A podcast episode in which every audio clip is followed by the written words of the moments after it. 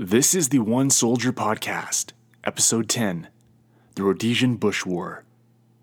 In this episode, I'm joined by Tim Bax. He's the best selling author of the book Three Sips of Gin and a veteran of Rhodesia's Bush War.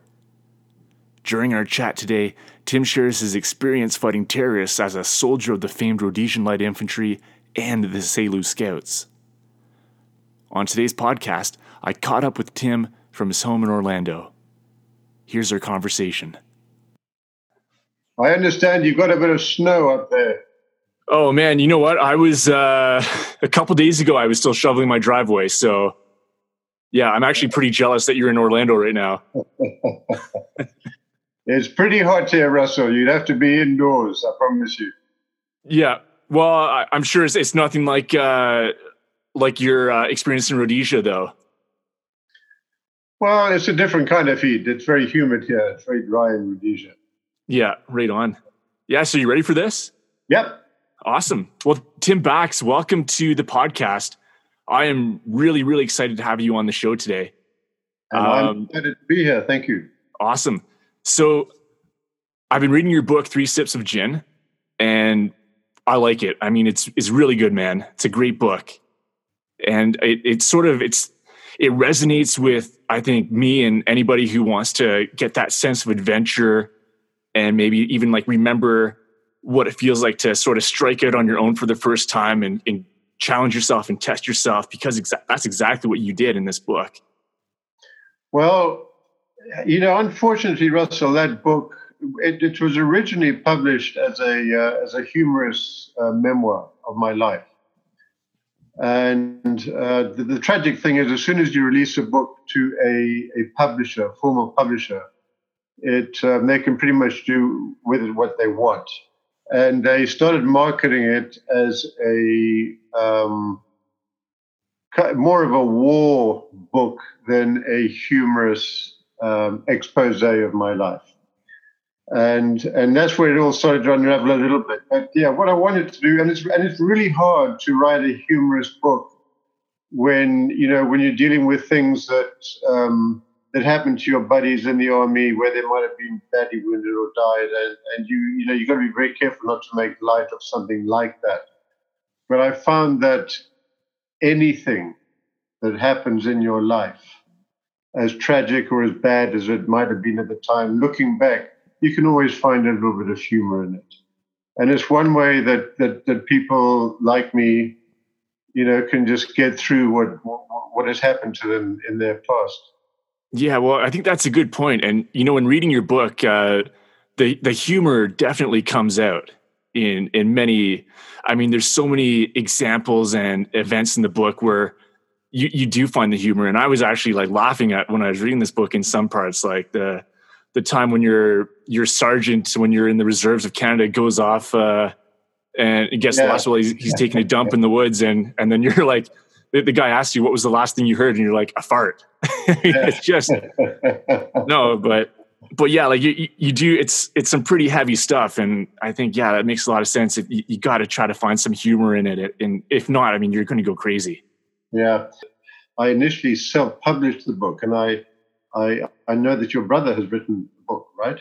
Dylan. Yeah, yeah. We we uh, we co-authored the uh, the book, One Soldier. Uh, did you self-publish or did you go to a publisher? No, we we got really lucky actually. Uh, the story behind that is uh, so we got picked up by HarperCollins um, okay. within like 24 hours, and uh, so we got incredibly lucky. I mean, I was talking to my brother Dylan when he got back from fighting against the Islamic State you know, as the months went on, he would sort of open up a little bit here and there about, you know, his experience over in Iraq helping out the Kurds.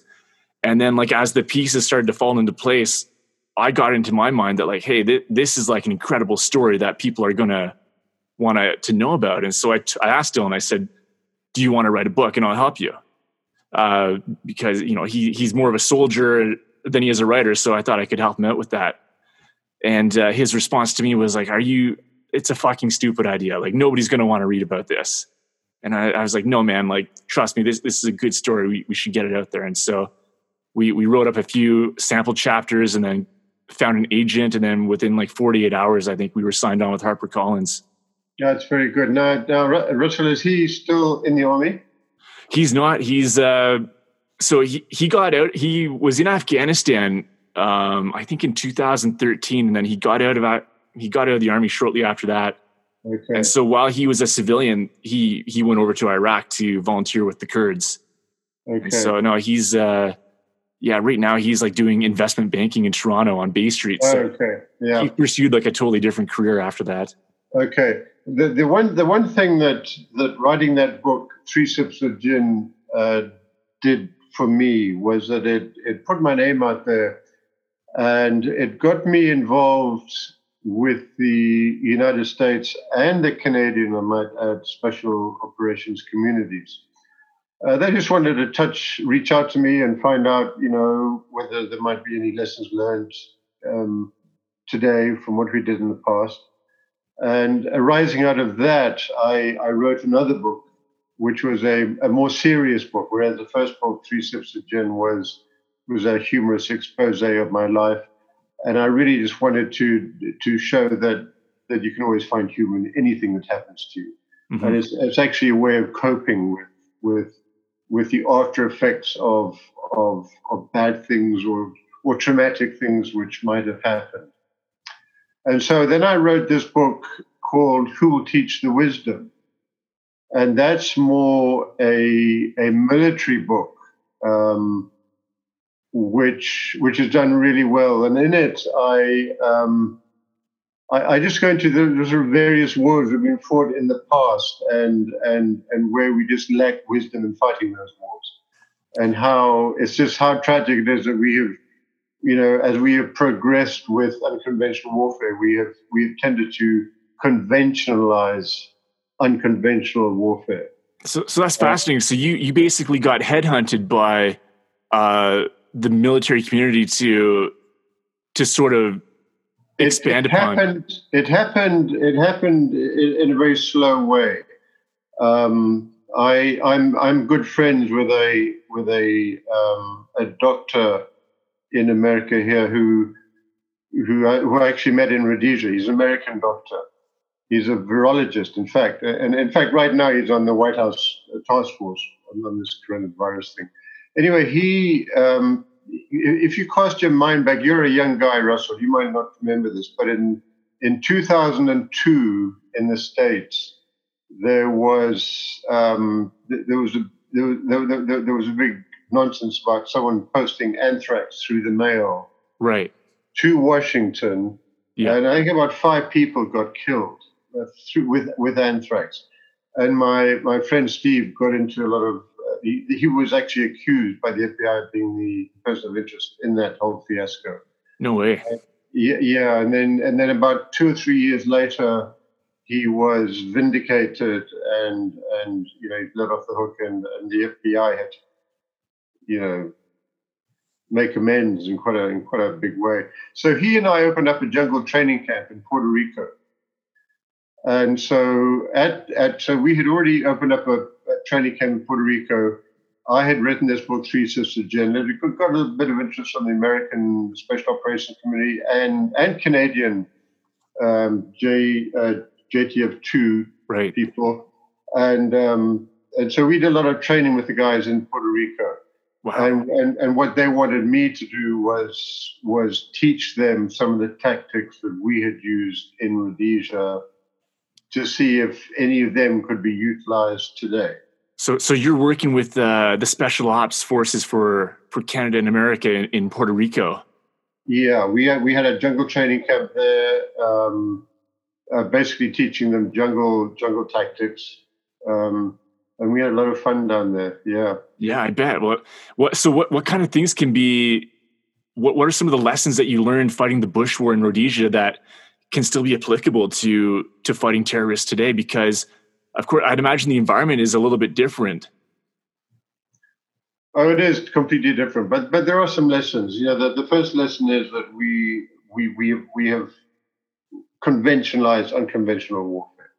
you know, we send, um, uh, when I talk about unconventional warfare, I'm talking about battle space. I'm not talking about a battlefield where, you know, large brigades, armored brigades, um, you know, bludgeon themselves to death on, on a large battlefield. I am talking about, you know, small battle spaces, whether it be in Iraq, or Afghanistan, or Africa, or wherever. And you know, we send in guys to um, to quell insurgencies there, and they are so unprepared for that in terms of so many things. You know, a soldier is equipped with extraordinary power. I mean, life and death are in his hand, but um, but his authority is very limited. So, you know, soldier's authority is vested in the next highest rank above him. Um, a, a, um, a formation's authority is vested in the next highest formation, which ultimately is vested in uh, an army headquarters somewhere. And in the democrat, uh, dem, uh, democratic society, ultimate authority is vested in the civilian government. So, so what does that all mean? Uh, it means that you know some guy in a government is making decisions to send one poor guy into battle space, and and he is not equipped to do that. You know, you can't send uh, a, a, soldier who's maybe trained in Sandhurst or West Point or, or, whatever military academy that he might have been trained, and send him into um, uh, a battle space in Afghanistan and and deal with an insurgent because he's just not prepared for that. And the problem also is the second problem is that, you know, we, we teach soldiers what to think. We don't teach them how to think. Insurgencies are, are, are, are, are, are moving the whole time. The tactics change every day. They, um, and, and so if you're fighting an insurgency, you need to change your tactics every day. And unfortunately, our soldiers can't do that because they're told to go into an area, they're told how to fight, they're told what they can do and what they can't do. And so it's it's just an unfair battle. So in Rhodesia, you know, there's this old mantra that a snake can disguise itself from many things, but it can't disguise itself from another snake. So you don't send a hyena to find a snake; you send a snake to find a snake. So we started this. Um, um, and the other trouble with insurgencies are that the difficulty is finding the insurgents. Right. Once you find them, you can bring your weapons platforms to bear, and you can you can kill the enemy. Well, this finding- this goes this goes back to uh, you know you, I think your experience in the in the in the scouts right of Rhodesia because I mean everything you're talking about now is uh, when when you say a, a modern soldier is in some ways ill equipped. Well, like are you getting at the fact that they they don't really they can't really fit into the culture and they don't know like the the society that they're sort of like being inserted into? Yeah, yeah, yeah. We we um, there, there are so many aspects to this, Russell. You can't first of all you can't send um, a a Canadian or an American or someone into fight a war anywhere else because they're just gonna they're, they're gonna annoy the, the population. They are not wanted guests there. They are unwanted guests. So that's the first problem that, that someone has when they any any soldier goes in when, when they go into a battle space. Um, and so they've got to go in. You know, the best way to fight evil is with evil, and a lot of people don't want to hear that. And especially in, in, in the American special operations community, because they they're, they're, very politically correct, and as I presume they are in Canada as well. Oh, for sure. In, in terms of what you can do and what you can't do because today you've got reporters embedded with you. Everything you do is going to be reported back, and it makes it very difficult for for for young guys to operate. But they've got to operate as the enemy. If if you want to find a snake, you disguise yourself as a snake and you go and kill that snake. Um, so yeah, and of course that uh, that brings up all the, you know, as the, the the soldiers today are put under a microscope.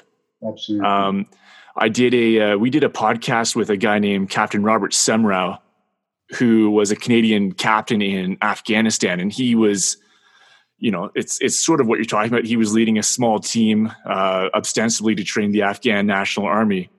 And I don't know if you're familiar with this story, but he was he was charged with murder because he yes. uh, apparently killed a wounded Taliban on on the battlefield and that might be an extreme case but i mean there's also the microscope is on like how do you treat prisoners like are you uh you know are, are the there there was I, I know at the time a lot of uh political problems because we were handing prisoners over to the Americans in Afghanistan. And I think what you're saying is if you're going to fight an insurgency, then you, better take uh, the gloves off. You've got to take the gloves off, and you've got to be you've got to give young soldiers who are who, who we send to fight that insurgency the ability to make quick decisions because the the insurgents are changing their tactics every day. They, if they feel that the um, the government forces uh, are getting the upper hand, they'll change their tactics, and we need to to have the flexibility to change our tactics too. So so so the the authority to change that tactic must be vested in in young non-commissioned officers. Uh, you, you, know, we must equip young non-commissioned officers at, at, at the lowest level with the ability to adapt and to change as he sees the battlefield or the battle space changing. And he, he cannot be held um, to, to conventional tactics that were taught to him when he came over to, when he went over to that battle space initially. He needs to be able to say to himself, I need to adapt because if I don't adapt, I'm going to get blown up by an IED or I'm going to get ambushed or I'm going to do something. So, you know, we, I mean, the soldiers that we field, Canadian, American, British, whatever, are the most intelligent soldiers that have ever been fielded in the history of warfare. They, they are really clever guys. I mean, you speak to the average American special operations guy, he speaks two or three languages fluently He's a university graduate. And so they're clever. They have the ability to think, but they're not they're not given the latitude to think. So they sort of they, they sort of need that autonomy in the field. Yeah, they need more autonomy in the field. They need to be able to make decisions and adapt. Where the enemy adapts, they need to be able to adapt. And they don't need to go back to a headquarters to get permission to adapt and wait for that to happen because they'll get killed in the meantime. There are too many there are too many graves and too many foreign lands of Canadians and Americans and British who who were too slow to learn, and and it's, and it's a great pity. So so that's why I wrote that book. Who will teach the wisdom? And you know, it's um. Well, it sounds like I, I can't wait to to read it. Like I said, I love three sips of gin, and so uh, who will teach the wisdom is going to be on my uh, on my list.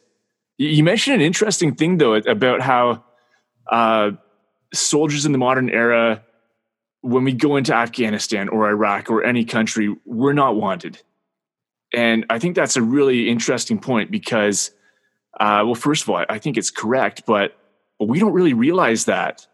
And in fact, you know, if you think back to the Iraq invasion, the and Afghanistan as well, the mantra was that we're bringing freedom to these countries. And so, of course, of course, Iraqis and Afghanistan people are going to want us coming in there because we're bringing freedom. But uh, that that's not actually the case, is it? No. Like in, in many many cases, they our our notion of freedom is completely different and alien to to theirs. Absolutely, and you know, our culture is so different. You you cannot. Russell, you cannot send a Sandhurst or a West Point or whatever trained officer to Afghanistan and to expect him to understand the mindset of some mongrel of terror living in the in the shadows in Afghanistan. Uh, that's like that's like um, saying to an astronaut, you know, if they meet, if they perchance meet um, some alien, they, they, they're not going to know how to to, to react or or, or, or, get on with this alien. So and so you know before you send and we're unwanted. The people just don't want us. We are an unwanted guest.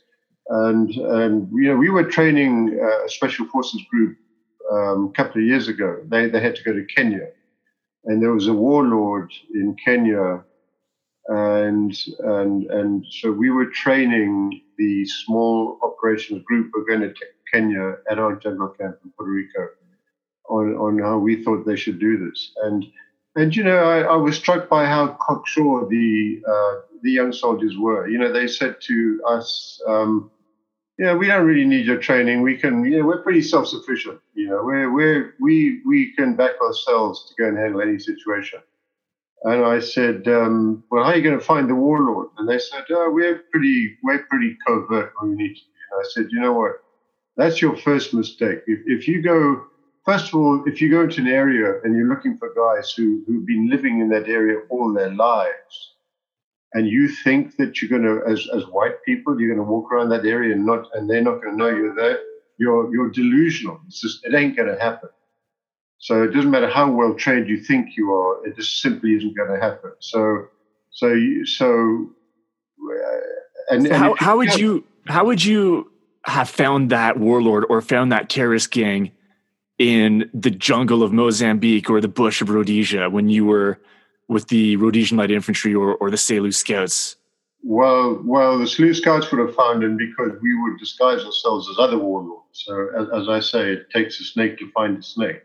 So, so you know, if we wanted to find a terrorist group in Rhodesia, uh, we would disguise ourselves as a terrorist group. But it's not quite as easy as it sounds. You know, you've got to no. learn I mean, I mean the the the selection course and what they call the dark phase. We have we, we each have to go through what's called a dark phase, where you actually it's like your brother. He would have to go through training and he would have to completely forget that he was a Canadian officer.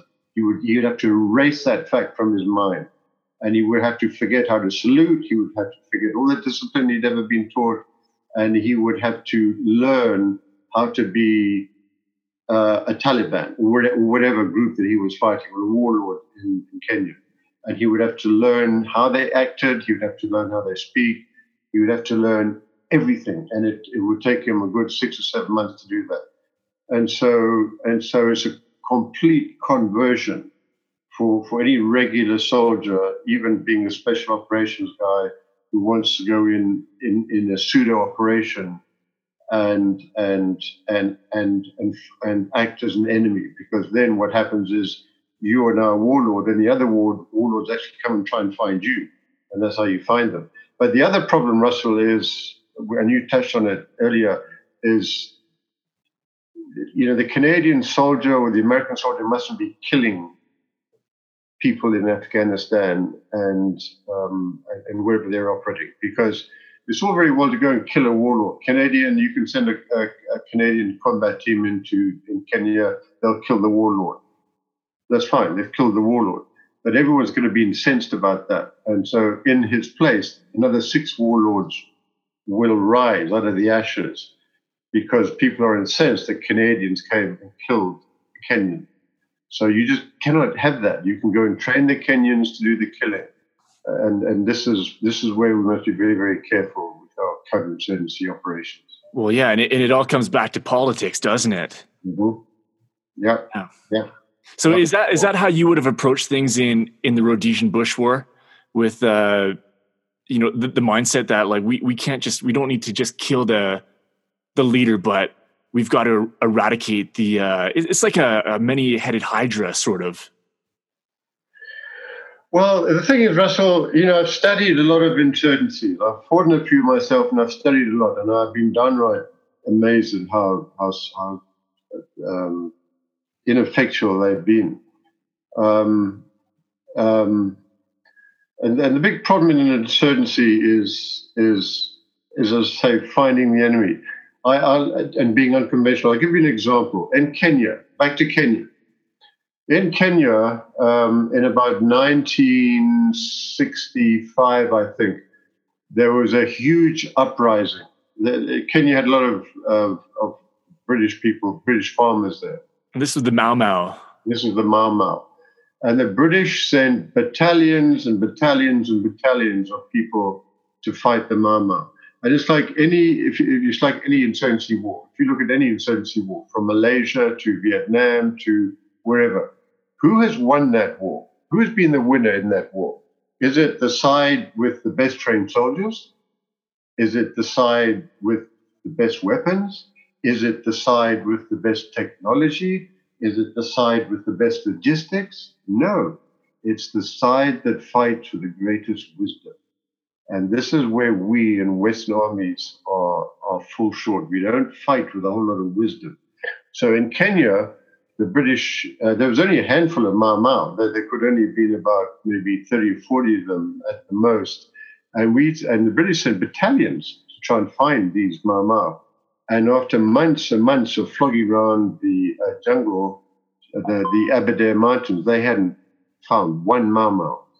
And there was one man, there was one Kenyan policeman who had lived in Kenya all his life, a guy called Henderson. And um, I, am wrong, they, they did capture one Mau Mau. And Henderson said, Give me that Mau Mau that you captured, and I will turn this whole war around. And with no help from you guys. So he took this Mau Mau, and how Henderson went back into the Aberdare Mountains with this Mau Mau. They turned him and how he then connected with more Mau more Mau and then and then he he ambushed them and he either killed them or captured them. Eventually, the Mau were were so petrified. It's called terrorizing the terrorists. They didn't know who was a real Mau group and who wasn't a real Mau group. They were too afraid to link up with anyone, so they linked up with no one. And so the whole fabric of the Mau Mau insurgency fell apart because they were being terrorized. They, the terrorists were being terrorized, and they didn't know who was real. And that was the same in Rhodesia. Our, the Rhodesian terrorists insurgents didn't know who were real insurgents and who were who were the Selous scouts, and they were petrified of us. Yeah, so you, you you were able to infiltrate their organization and just like sow the doubt and uh you know the and make a, like a lack of trust within their own organization. That's what you must do. And Colonel, the Colonel Daly, who was the uh, commanding officer of the Selous Scouts, he, he was a, a, great, great guy, very innovative officer. He, he said to me uh, one day, he said, the enemy must never know in what guise we're going to arrive to attack him next. We must be, com- to be unpredictable is not enough. We must be completely different in everything we must do. We, um, and they must never know whether we're going to come as um, soldiers or pseudo gangs or civilians. They must never know how we're going to attack them. We must always be doing something different. And this is where I go back to giving soldiers on the ground the autonomy to change their tactics. The, the thing is, but they're not given that autonomy. And, yeah. and the students are. So it's a, it's a one sided battle, and that's the problem. One thing I was wondering, but while reading the book is, uh, well, first of all, when you talk about disguising yourself as a terrorist gang, I mean that that to me was fascinating because you know, let's be honest, you're you're white guys, yeah. uh, not not an easy thing to pull off that disguise. Um, but then also, you've got people working with you who were terrorists a few months, years before. How could you be certain that you had turned them? Like, were, were you worried that they were going to sort of stab you in the back? Uh, well, Sure, there, there, are ways and means of avoiding that. You know, if, um, if, if, for instance, if you caught uh, a, a, new, uh, if an insurgent was recently caught and captured, uh, we would want to turn him straight away because we would want to put him right back into that battle space because he would that, that insurgent was known by the locals as being an insurgent, so he, he was known, recognized as being a real insurgent. So if we captured him, we wanted to put him right back in the field that same day with one of our pseudo groups. Um, and so, to answer your question, how do you how do you ensure that he's not going to retaliate and shoot us? There's all kinds of ways of handling that. We know we, we would take the firing pin out of his AK. We'd give him an AK. We'd say, "Hey, we trust you. Here's an AK. Uh, you're one of us now."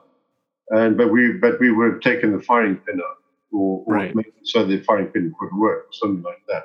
So you know you've got to protect yourself. Um, but we had very few of those situations where they turned because because they knew that if they returned back to their gang, if we had captured somebody and and and we were using them in a pseudo group, they they they abandoned our pseudo group, went back to their gang. Their gang would wouldn't accept them. They would kill them. Yeah, because they think that they they were they were a double agent or something. So that was another reason why they, there were all kinds of reasons to of, of ensuring that they would stay loyal to you. It's it's it's not an easy thing to do. Yeah, well, and no guarantees either. So it's, yeah. I think, yeah, like I would imagine that, uh, you know, you can sort of double cross once, but you you can't do it twice. Yeah, so, yeah, yeah but but yeah, I would imagine that the uh, that just being deep in the in the jungle or, the bush with a small group of guys would be in some ways just terrifying. Uh, more so than if you're you know fighting alongside like a company of men or or a larger force because you're so exposed out there and you're in hostile territory where I would assume a lot of the the villages and the people there were probably sympathetic to Zanla and Frelimo.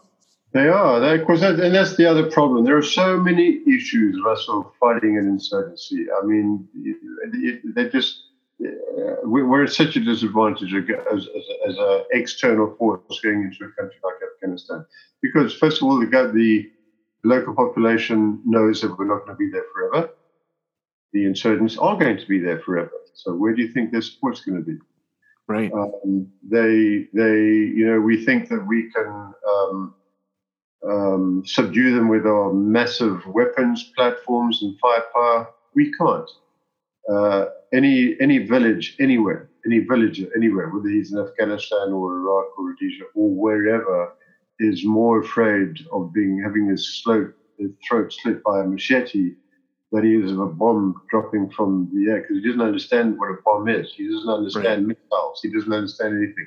But he understands a cold piece of steel at his throat. So he's more he's more terrified of a machete than of our multi-million dollar weapons platforms we use to try and subdue subdue him. So there's all kinds of issues that that that, that, that are at play there. So so I wonder though if uh, you know I wonder like how much of this when you look back on on your experience in Rhodesia, like how much of the outcome was inevitable. Like I guess what I'm trying to say is like was the tide of history just going in one direction and the fall of Rhodesia was inevitable, or if the scouts had been able to uh, prosecute the war in the way that that uh, that someone like Reid, Reed Daly wanted, could the outcome have been different? Like if some things had to change like a little bit different, uh, could could the outcome have changed as well? I don't think the outcome could have changed really. I mean, we you know the argument is that we we were defeated not on the battlefield but politically. We just didn't have we didn't we we ran out of weapons, we ran out of bullets, we ran out of um, uh, gasoline, we ran out of everything because of sanctions. So we were being forced to to negotiate. Because um, there's a point in the book where uh, where your commander he wants to, I think he wants to blow up a bridge in Mozambique or or send in uh, some some fighter aircraft to to get the job done. And then there's a, a discussion around the cabinet table and all these like political considerations come into play. Yeah yeah yeah. Um, it, it's you can't find a war without you can't find a fight a war in isolation. There's always going to be a political aspect to it. And if you think that you can fight a war in isolation you, you're doomed right from the very beginning. It's going to be a dual approach a political approach and a a military approach, and you can't do the one without the other. And that's, I think, where where we made our big mistake. Um, and and and the mistakes have been made all over, all over the world. We it's yeah. It sort of seemed like there was like the the dominoes started falling when uh, when the Portuguese, at least from from reading the book, it seemed that when the Portuguese got out of Mozambique, then that's when things really started to to sort of go yeah. sideways, I guess you could say. Yeah, I'm, amazed at your at your at your grasp of that of that history. Yeah, we you know whilst the Mozambique, whilst the Portuguese were still in Mozambique, the Portuguese army, although they weren't very effective, they were a presence on the ground, and um, so so when they left, uh, it it it um, expanded our hostile border by about you know seventy percent. We just didn't have the manpower to to, to, to do it. And so we had to be completely innovative all the time. And that's why we were so successful as Rhodesian soldiers fighting the insurgents. So we, although we lost the war, yes, we did, but we, we never lost the battle.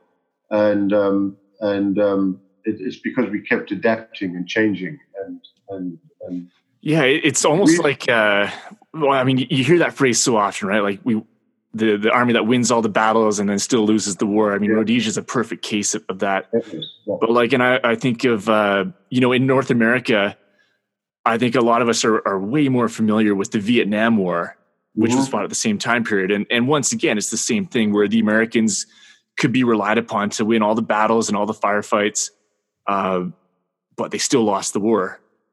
There's I, there's a lot of similarities there. I was kind of wondering also, like in the book, you you refer to the the terrorists as uh, as gooks, and uh, of course, yeah. anyone who's watched a, a, Vietnam film like knows that term. So, like, was actually this is a question for my brother. He he was wondering if that term was because of all the Vietnam vets who who came to Rhodesia to help out.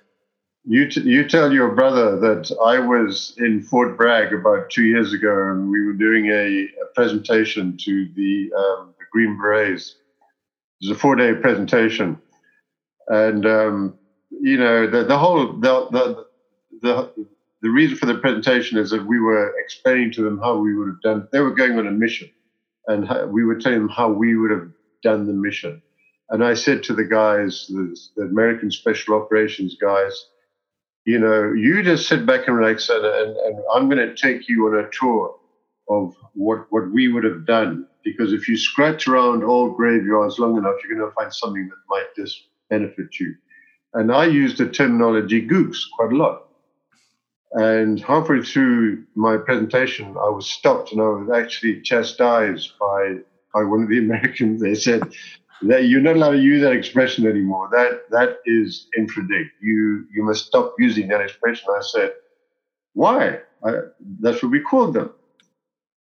Because you guys call them that. So to answer your question, Russell, we, we call them groups arriving out of the American War, where they call them groups. Uh, but um, you know, because there because there were some Oriental people in our audience, and yeah. it was it was deemed uh, to be demeaning. So back to the uh, the political correctness, right? Yeah, yeah. Well, and and sort of on that note, uh, the the headlines in Canada this week were that uh, the Canadian Army has to get rid of all their gender. Uh, all all terms have to be now gender neutral. Yes. Uh, so so who knows who knows where that's leading, but. but yeah, also, I'll, tell, I'll tell you what you can do if you, if you um, if you email me your address when we finish here, I'll send you a book. Yeah, you okay. Love and, that. And you know what? I'll uh, I'll send you one of our books too. Yeah, let's just uh, swap. Yeah, I will exchange addresses and um, and because you can't get that book anywhere, I'm the only guy that's got those books. Okay, well, hey, I look, I will look forward to to receiving that. Do, do you have a few more minutes, or? Uh, yeah, now for a couple more minutes. Yeah. Okay, so uh, one thing I another thing I was hoping to get into was the the difference between uh, Zanla and Frelimo. Like the so these were two terrorist groups that you guys were fighting. Uh, were they allied together or in coordinating, or was one of them like funded by the Chinese and the other the Soviets? How, how did that work? Okay, so so Rhodesia is pretty much split down the middle with two tribes. You have the tribe in the northern part of Rhodesia called the Shona tribe, and you have a tribe in the southern part of Rhodesia called the Matabele. And the Matabele tribe, and, and pretty much you could say the border was right through the middle. And the Matabele tribe, who lived in the south of Rhodesia, were an offshoot of the Zulu tribe who lived in South Africa. Very warlike tribe. Um, you know, they were not, they, they didn't sit around and cultivate the land and raise cattle. They, they were just warlike. They would, they would raid other tribes.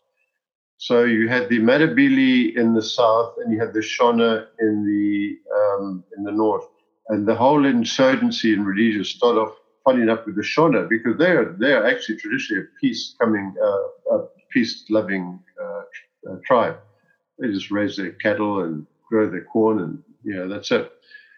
But they started the insurgency, and they were backed um, by China they were armed and and and they were recruited and on you know and, and on supported by China.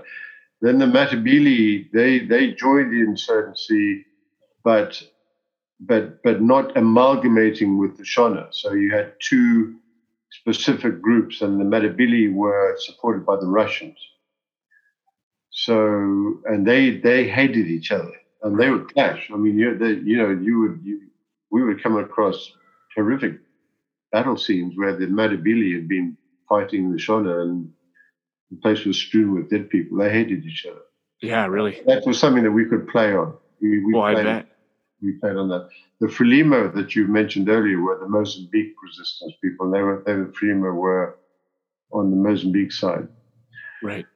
So you know, and, and and you know what? The other big thing, Russell, about the difference between Rhodesian soldiers and uh, say Canadian soldier, and American soldier, British soldier, is we we were fighting to save our country. We we were fighting in our country to save our country, uh, and that's completely different to a Canadian soldier going over to Afghanistan. He, you know, the the, the whole dynamics are different. He's there doing something for someone else, and, and he's seldom appreciated for doing that by the people that he's yeah yeah well and that's i was thinking about that too when reading the book is that the the rhodesian soldier was uh th- this was like an existential battle because if you lose then you you're going to lose your country and and what does that mean? Well i assume it means you're going to lose your home and possibly like uh your family members. Like this is like a uh, a war where the stakes are just incredibly high and yes. Yeah. that that must have been the reason why Rhodesia was able to fight for for what was it like 10 12 15 years?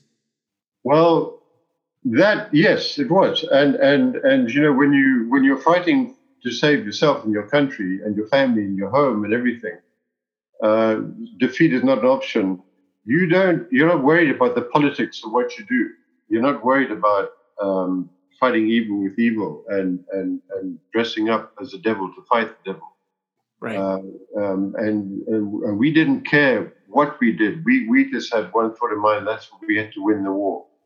And we had very few friends, but, uh, you know, we did what we had to do. And we weren't, we weren't, um, we weren't hindered by uh, an unfriendly press or, or, or, by public opinion or anything like that, because the public opinion was against us anyway. There's nothing yeah. we could have done that could have changed that. So we just we just really did what we had to do, and and some of the things that we had to do couldn't be done today. But but if if Canada was invaded, that would be a whole different story. Yeah. That would be a whole different story where, you know, the Geneva Convention, they can go out the window. We we we need to save our country Yeah. Well, that's that's fascinating are you able to give an example of, of what you mean by that when there's just something that would not be able to be done today? Just the whole Selous Scout thing was was was very very difficult. Uh, no, you know, I mean, there, there's some things that we just don't want to go back on, but but we we we were not held back in any way. We would we had to do something, we and do it. Yeah, there, there's. Uh, I, I don't want to keep you for too much longer, but um, the the mission I, I, guess at the at some point you guys must have realized that the war was not going to end in a favorable outcome for you guys and and near the end there's a, a mission where you and i think it's uh, i forget who's involved in it but it's you and i think a former terrorist who you turned and you're actually got a mission to kill mugabe who of course is the tyrant who took over that country if if you would have been able to pull that off, like would would Rhodesia or Zimbabwe would have have gone down like a different path if, without Mugabe, or would somebody of his ilk taken over from him? Yeah, somebody it it would have changed.